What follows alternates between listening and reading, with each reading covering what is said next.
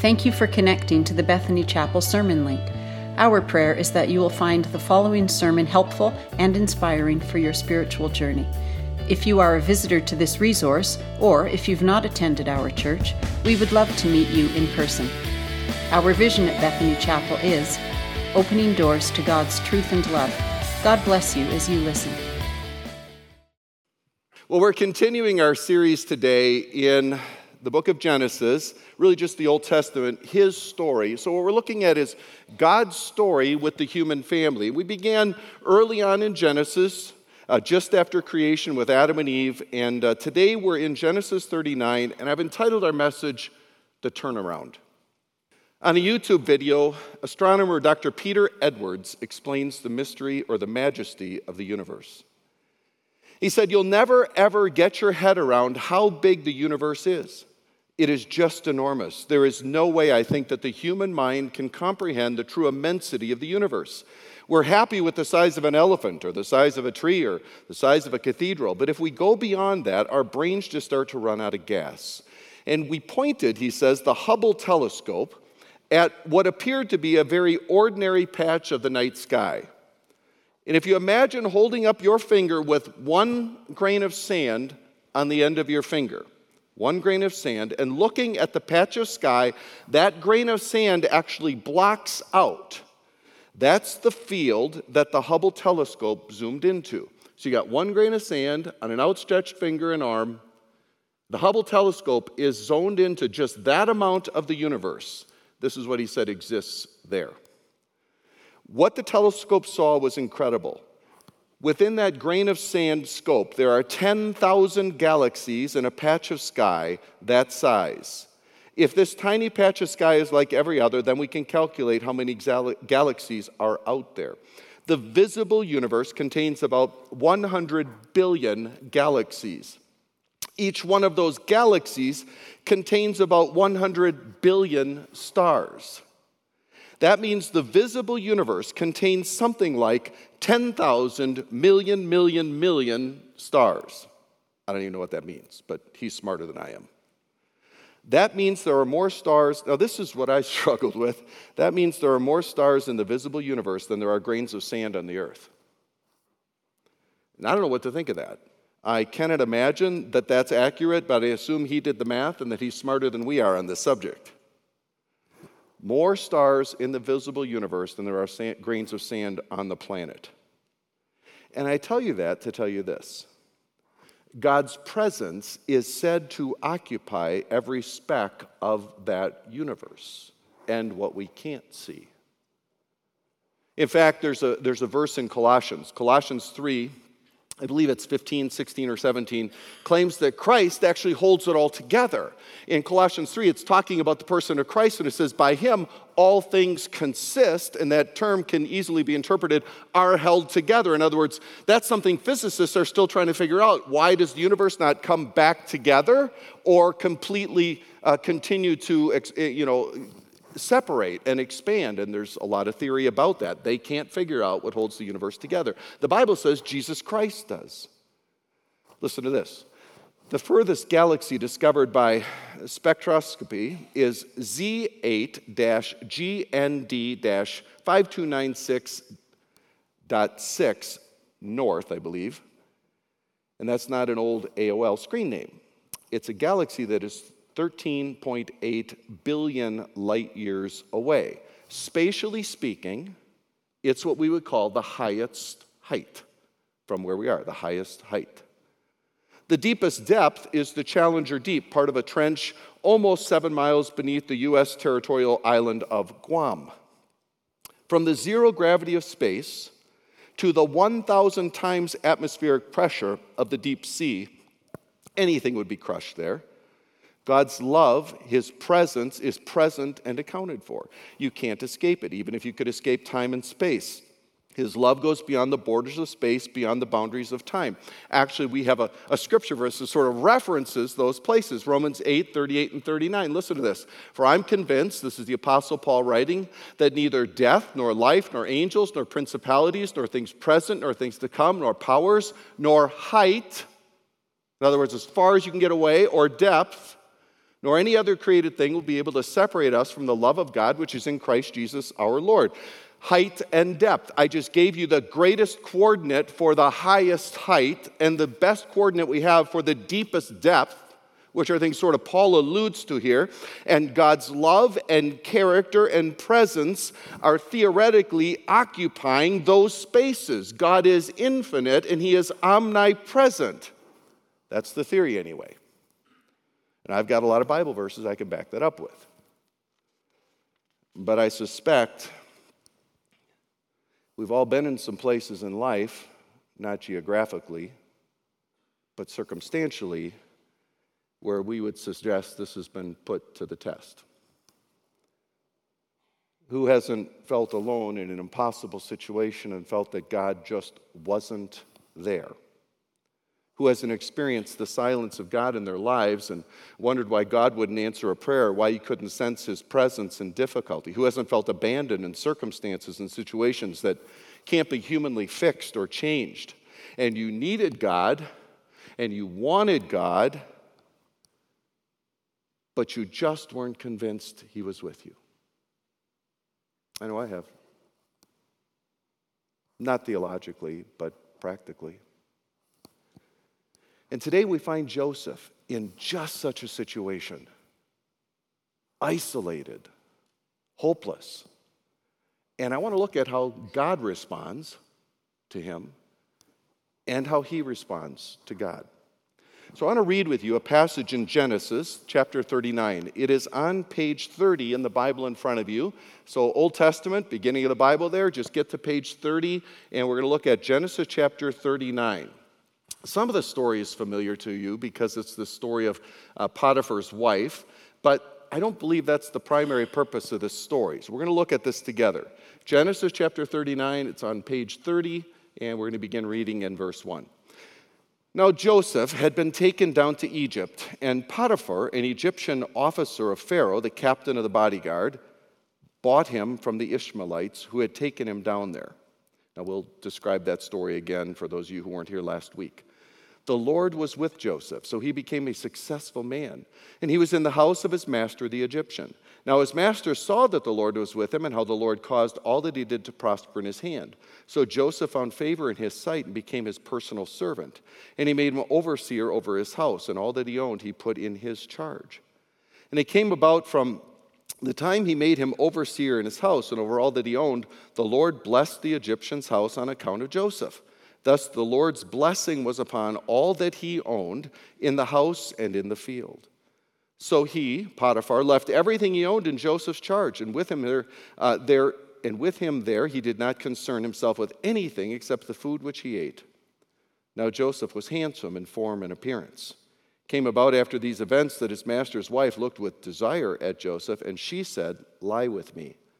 But he refused and said to his master's wife, Behold, with me here, my master does not concern himself with anything in the house, and he has put all that he owns in my charge. There's no one greater in this house than I, and he has withheld nothing from me except you, because you're his wife. How then could I do this great evil and sin against God?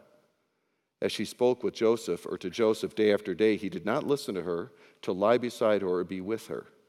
Now it happened one day that he went into the house to do his work, and none of the men of the household uh, was there inside. And she caught him by his garment, saying, Lie with me. He left his garment in her hand and fled and went outside.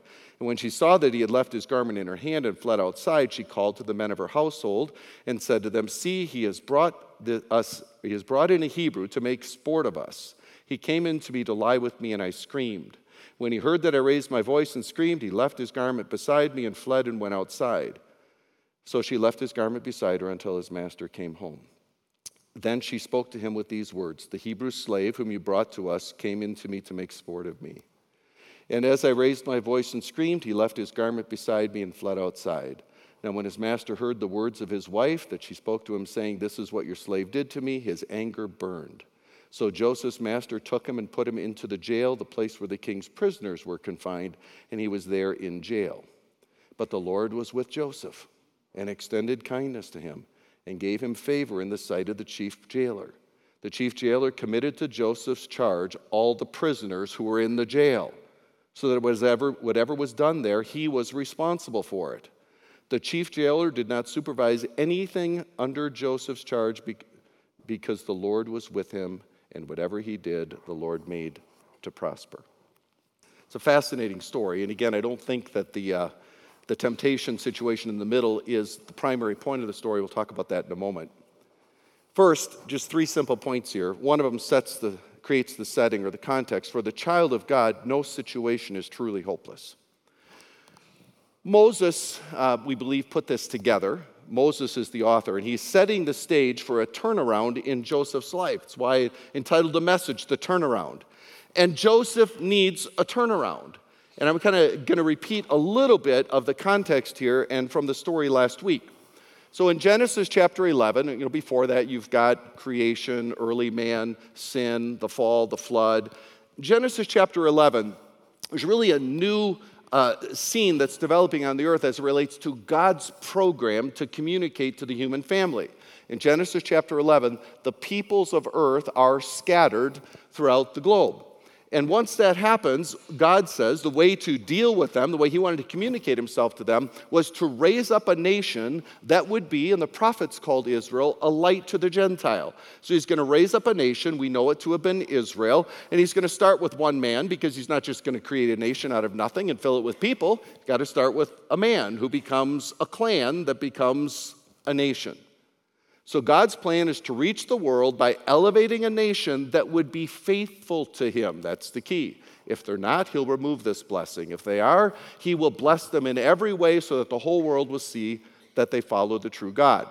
So God made a covenant with Abraham. We see that in Genesis 12, 15, 18, different elements of this. He made a covenant with a man named Abraham, and then those promises of that covenant are passed on to his descendants. So we'll see some of those promises then repeated to Isaac, and then to Jacob, and then to the 12 sons eventually here as they become a nation.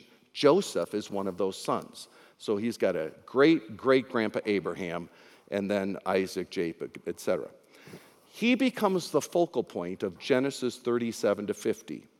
Now, as we said last week, we're, we're turning away from the progenitors of Messiah or Jesus. Joseph is not in the line of Christ. Judah, his brother, is.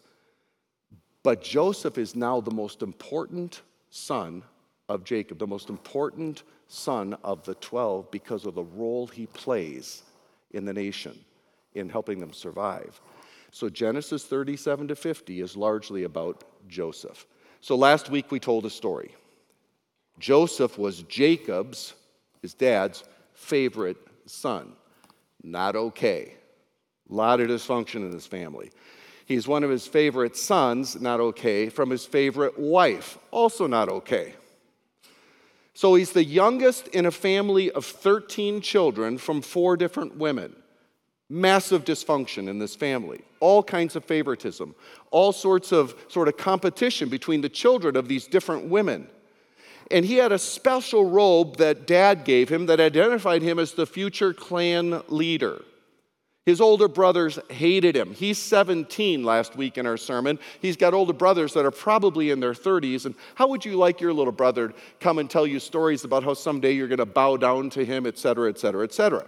Well, he had these two dreams from God that indicated his future place in the clan, that he would be the most important, and they would bow down to him. He would be the focal point. And he shared these dreams with his brothers. Also, not okay. So one day he went to check on his brothers and on the flocks to report back to daddy. And he's wearing his special little robe. While he was on his way, his brothers developed a plan to kill him and to throw him in a dry well. Instead, they held him alive in that dry well and they sold him to traders who were traveling to Egypt. And God's little dreamer had lost it all. He is bound, likely caged. He travels for days with this caravan, and he wonders the same thing you and I would wonder. He wonders if God has lost him. Actually, many ancient cultures, and I believe Israel at times, until they really understood God, would have believed that gods were localized. So when you look at the Baal cult and the Asherah cult that you see develop in Israel later on, these are, you know, pagan religions, they, there would be a Baal god for a different place. So early religions often believe God is localized. He's not like the God of the heavens, He's a God just of this region. And so Israel doesn't have a very well developed view of God yet. This is early in their history with God. It would not be unusual to think that God's promises are connected to the land that He was in, and now He's going to a new land with different gods, and He would have every reason to doubt. At this point, Israel's just a clan, little knowledge of God and every mile creates greater doubt. He arrives in Egypt. We're not given the scene. It's possible he hits a slave market that's a public square. It's possible that Potiphar knew these traders, they knew what he wanted, a fairly educated young individual. Possible they just brought him to Potiphar and made the deal, but now he is sold for a second time in probably two weeks to the captain of Pharaoh, the king's bodyguard. He has every reason to feel alone. He has every reason to dump God. He has every reason to doubt that the dreams are going to come true anymore. And he has every reason to abandon any moral framework that accompanied the faith that he was raised with. If God isn't with me, why would I be faithful to the sexual ethics that I was taught in my clan? Maybe sometimes this makes sense to walk away. Maybe God doesn't work for all of us. I mean, that's probably his thought. Maybe this God doesn't. But God wasn't done. And in chapter 39, Moses gets us ready for the turnaround by restating these circumstances right away. He ended chapter 37 with them, then you've got kind of a bizarre chapter 38 that helps us understand how Judah's in the line of Christ. Then you got 39, and Moses gives us the story again because he wants to see how God becomes the hero of the story in Joseph's life and how he reacts to it. And here's the primary authorial intent from this passage. Our next point. For the child of God, his favor and blessing follow us into every situation and circumstance. This is the point of the chapter. And we can talk about Potiphar's wife all we want. She is an interesting character. We'll talk about her in a moment. But this is really the point of the chapter because she helps Joseph get into the second situation where God is with him and blesses him in every situation and circumstance. This is the point. It's not a chapter about how to beat temptation when an Egyptian woman steals your bathrobe, but it's in there. But that's not what it's about. There are ways of knowing authorial intent in narrative literature. And by narrative literature, I mean story in the Bible, history. There are ways to understand what Moses is trying to point out most. And, and, narrative literature is easily is not always easily interpreted, but it, what really helps is when the author or the editor of Scripture, in this case Moses, God's the author, Moses is the editor, if you will, Moses uses repetition. And whenever you see repetition on a regular basis, that was repetition, repetition, whenever you see a lot of repetition, that's a great way to understand what the editor of Scripture is trying to make the primary point. And Moses gives us a lot of it in this chapter. He tells multiple stories with the same primary purpose and primary point. I want you to listen for this because I'm going to read them for you a little bit. All right. Verse 2 The Lord was with Joseph, so he became a successful man. Verse 3 The master saw, Potiphar saw that the Lord was with him, Joseph, and how the Lord caused all that he did to prosper in his hand. Verse 5 It came about from that time he made him overseer in his house and over all that he owned. The Lord blessed the Egyptian's house on account of Joseph. Potiphar is benefiting from God's blessing on Joseph. Thus, the Lord's blessing was upon all that he owned in the house and in the field. Could Moses make it any clearer what he is trying to tell us?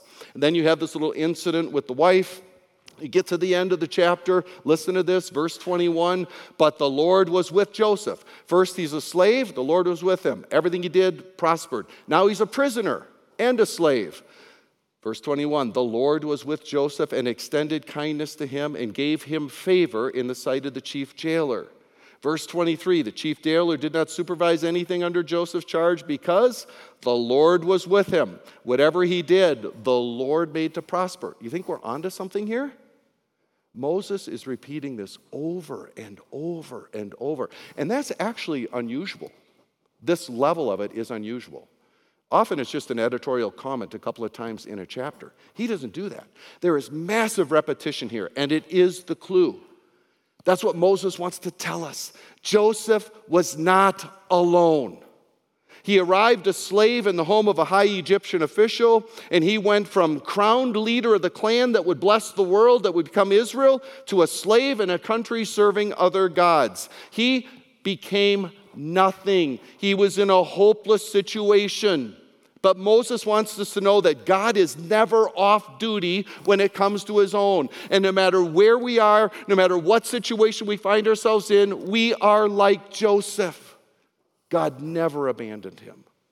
Everything Joseph did succeeded. I don't think God promises us that, but everything Joseph did succeeded. So he's promoted, and everything he touches prospers.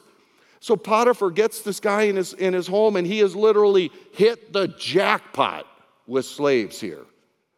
The Lord blessed the Egyptian's house on account of Joseph, in the house and in the field. The crops never withered, the crops never were diseased. The animals had twins and triplets like they'd never had before.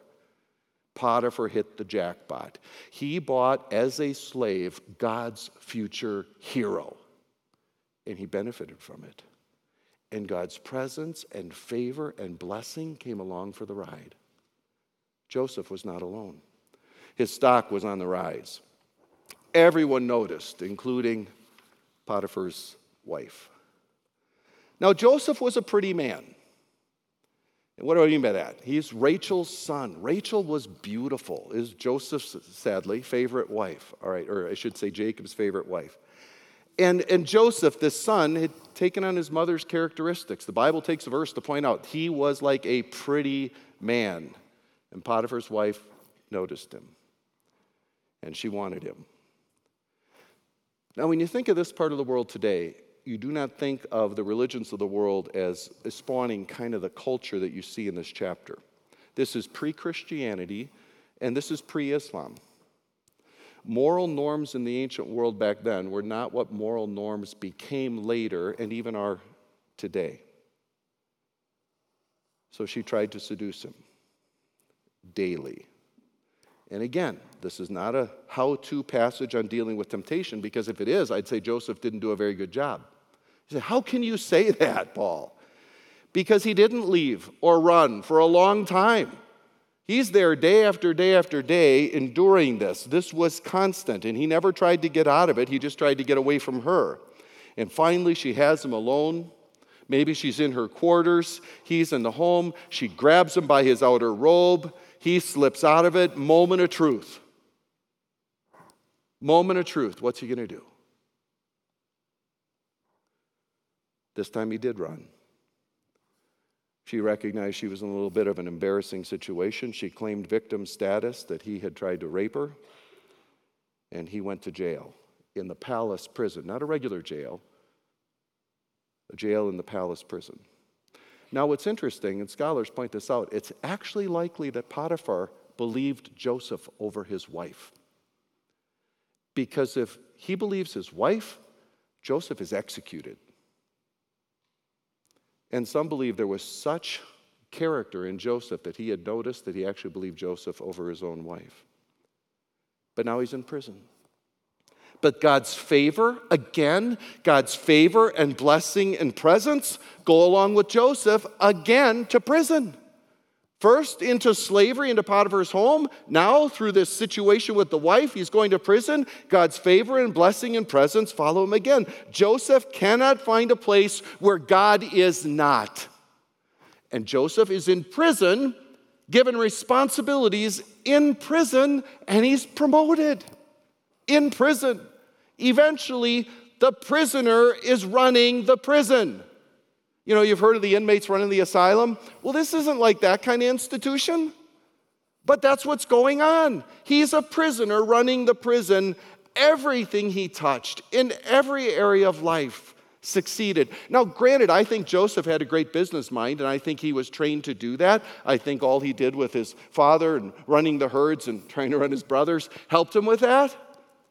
But that's not the only reason he succeeded because Moses makes it clear God is causing him to prosper in every situation he touches because God was with him. No matter how far from the land of promise, no matter how distant from his father and his brothers and his mother, no matter what the plight in slavery and prison, God was with him. He couldn't get into a situation where God's favor was not towards him, God's face was not towards him, and God's presence was not with him. There isn't one place on the planet, the highest height in the universe, the deepest depth, that God's presence does not follow us like it followed Joseph, whether we feel it or not. And I think that's one of the reasons Joseph made the choice he made, which is the third point. For the child of God, his presence and favor and blessing motivate obedience. Now, obviously, Moses wants us to see the story of Potiphar's wife and what happened here. The story of Joseph resisting this situation is here for, I think, a couple of reasons. It does serve primarily as a transition to get Joseph from slave in Potiphar's house, whom God blessed, to prisoner in sort of the palace prison, whom God blessed. So she's a transitionary experience to get him into prison. But I think it's more than that. I think we'd all agree there's more going on. We didn't have to have this whole story it also shows the emergence of a moral leader in Israel, in Joseph. Israel was supposed to be a righteous nation. God said that to Abraham back in, I think, chapter 18, 19, how his descendants would, would be a righteous nation. But if you look at what we've talked about in the last couple of months, Joseph's ancestors were a bit short on good behavior and ethics. I mean, there's some, when you want to feel good about yourself and the choices you've made, read Genesis. Because these people were messed up. And God still chose to bless them, but they were messed up and made a lot of really bad choices. But Joseph is highlighted. The only time in Genesis this kind of phrase appears, and I believe it's the Pharaoh talking about Joseph a couple of chapters from now, because Joseph gets out of prison, some good things happen. I don't want to wreck it, that's next week. But in, Joseph, in, in, Genesis 41 38, the Pharaoh, the king, eventually says of Joseph, Can we find a man like this in whom is a divine spirit? I think some translations might say, In whom the Spirit of God dwells. I'm not sure. But in whom is a divine spirit? The king of Egypt recognizes God's hand on Joseph. That is not said about Abraham. It's not said about Abraham's son, Abraham's grandson, etc. It's said about Joseph. But I also got to wonder how Joseph reacts if he goes through these experiences with no sense that God has followed him into Egypt. All right, so he's down in Egypt, and God isn't prospering him. God isn't exemplifying his presence to him. There have been no visions or dreams in Egypt. There are eventually, but not yet. No visions and dreams. He's remembering the visions and dreams he had as a young man that seemed like God was communicating to him, but now he's in this foreign country, he hasn't had any visions or dreams. But he had to recognize how God was with him, how God had blessed him. God's presence and blessing in his life, God's favor that was evident in everything he touched in his new boss saw it, and eventually the prison saw it, the chief prisoner saw it, or I should say the priest, chief of the prison saw it. God's presence and blessing made him remember God's other promises, the dreams of a future. And so that stayed with him because God's presence was with him, God's blessing was with him. And so when he's tempted and alone, his response to this woman is, How can I do this great evil and sin against God? I don't know if he says that if God's favor wasn't obviously on his life. If he really had no sense that God was with him, no awareness of God's presence, no belief that God was blessing him, and that's why he was being elevated, even as a slave and even as a prisoner. Maybe he says, I'm done with this. God can find somebody else to mess with. I'm the victim here. I'm punting my moral guidelines and I'm sleeping with her. And I think he didn't. I think he didn't because he knew at this point God was with him. It's his awareness that God was with him, even in slavery, that kept his faith alive. It's his awareness that God was with him when he goes from slavery to a slave in prison that made him believe that God was with him and it kept his faith alive.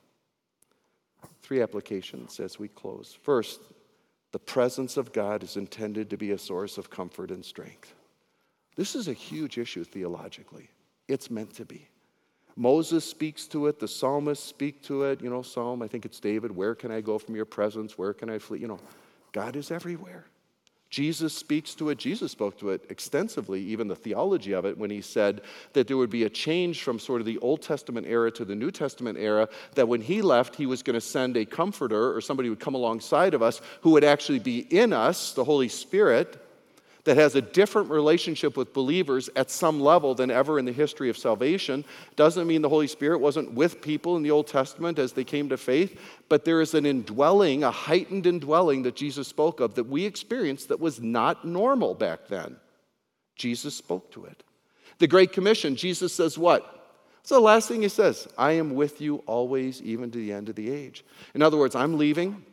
Yes, I'm sending my spirit. My presence is going to be with you. And he's saying it to a group of people who are going to be martyred. I will not leave you. There's nothing worse in life than really feeling completely alone. And there's nothing harder on faith than the feeling that God has left you alone. Alone in persecution alone in a doctor's office with a bad prognosis, alone without a job, alone without a friend, alone without a spouse, alone without a relative, alone. But we're not. And it's not just meant to be an intellectual panacea, like, yeah, God's with us always. God is with us always, or he is not God. Second, the presence of God is not a protection from every difficult situation or circumstance. I really don't like this point. I really resent that I'm having to say it. But it's true. And this is why we, we struggle with this. This is why this seems so incongruous to us along with God's presence comes suffering. God is with us, but He doesn't put us in bubble wrap. And I want bubble wrap around my life. I want a God ordained bubble where God protects me from this fallen world, from its sickness and death, from the sins of others that create pain and victimization, from my own choices. I'd like to be protected from them too, because some of them have been doozies and from the satanic or demonic realm. These are the things that cause difficulty in the world a fallen world, the sins of others, our own sins, and the evil one. Those are sort of the four realms from which most of your pain comes from. And we want to be protected from all of that. And we somehow feel if God is really present, if He's really with us from the highest height to the deepest depth, then somehow our lives should work out better. And here's the stink of it God is with us, He sees all of this. And if you want to be mad at God, this is the number one place to start. He lets it happen.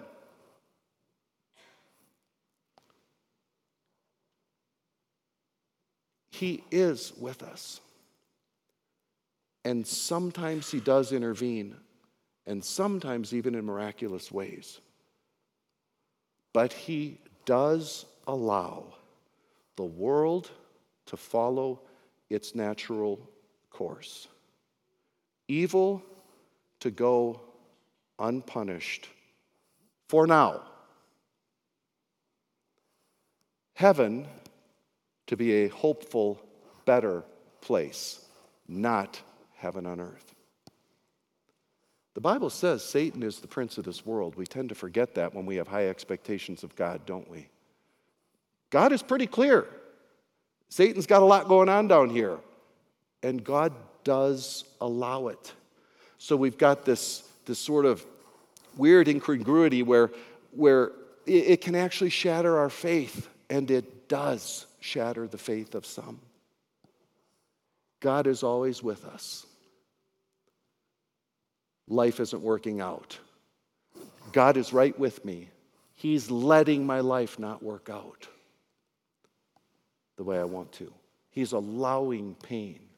He's not always intervening the way I want. And that is hard for us. I get it.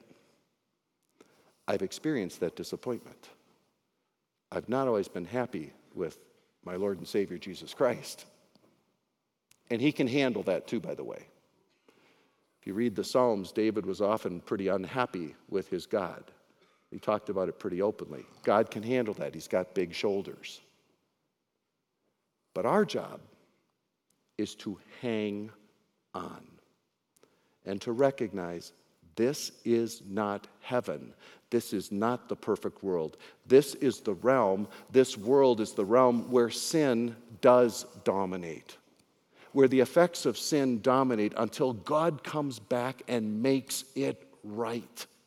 In the meantime, we've got the presence of God with us always, and yet very imperfect world and lives at times.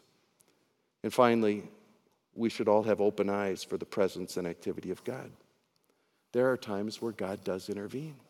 There are times where God will come into our lives and He will change circumstances. It has happened. It's happened in your life, probably. It's happened in my life.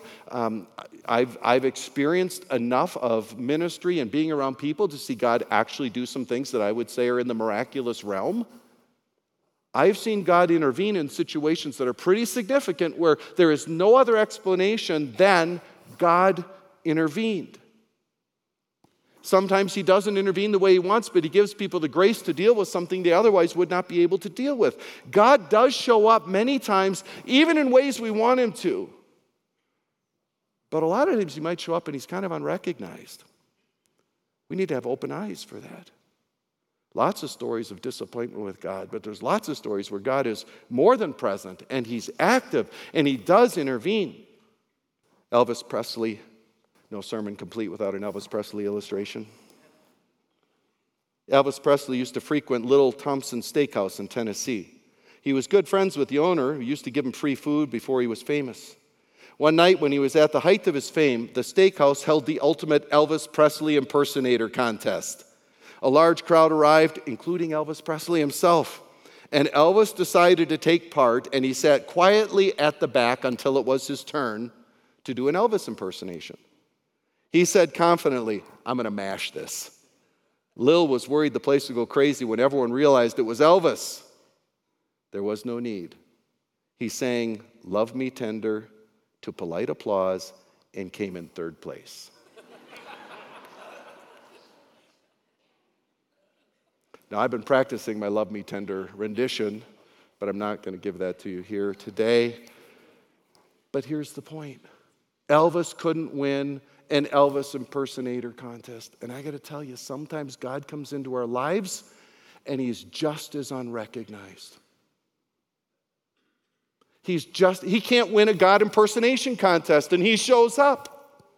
And we're people of faith. But sometimes he does show up sometimes in miraculous ways, sometimes in moving some circumstances that are really not explainable, except He must have been with me. And sometimes just by giving us the grace to deal with something that will be better someday, but not now. We should all have open eyes for the presence and activity of God. We need to be on a God hunt in our lives because He is there. God, we thank you for your word. And we recognize what it's like to be Joseph, not, not a slave in Egypt and not a prisoner in an Egyptian prison, but we know what it's like to feel alone. We know what it's like to feel like there was a point where we were close to you and you had our back, and maybe now you don't. There's disappointment with you that takes place in our lives from time to time, but help us to see your word and believe it that you never are not there, that you are God, and our feelings do not determine reality or the truth. You've always been with us. You always will be with us, but you don't guarantee the perfect life, the bubble wrapped life. Help us to somehow hold those things both as true as we walk this life until we see you someday. In Jesus' name, amen. Thanks for listening to this sermon. We hope you found it connected you to the God of truth and love, who we worship and serve at Bethany Chapel. If you have any questions or want to connect to any of our pastors, please go to our Bethany Chapel app and choose Connect, or go online to bethanychapel.com and click Come. Thanks again, and God bless you.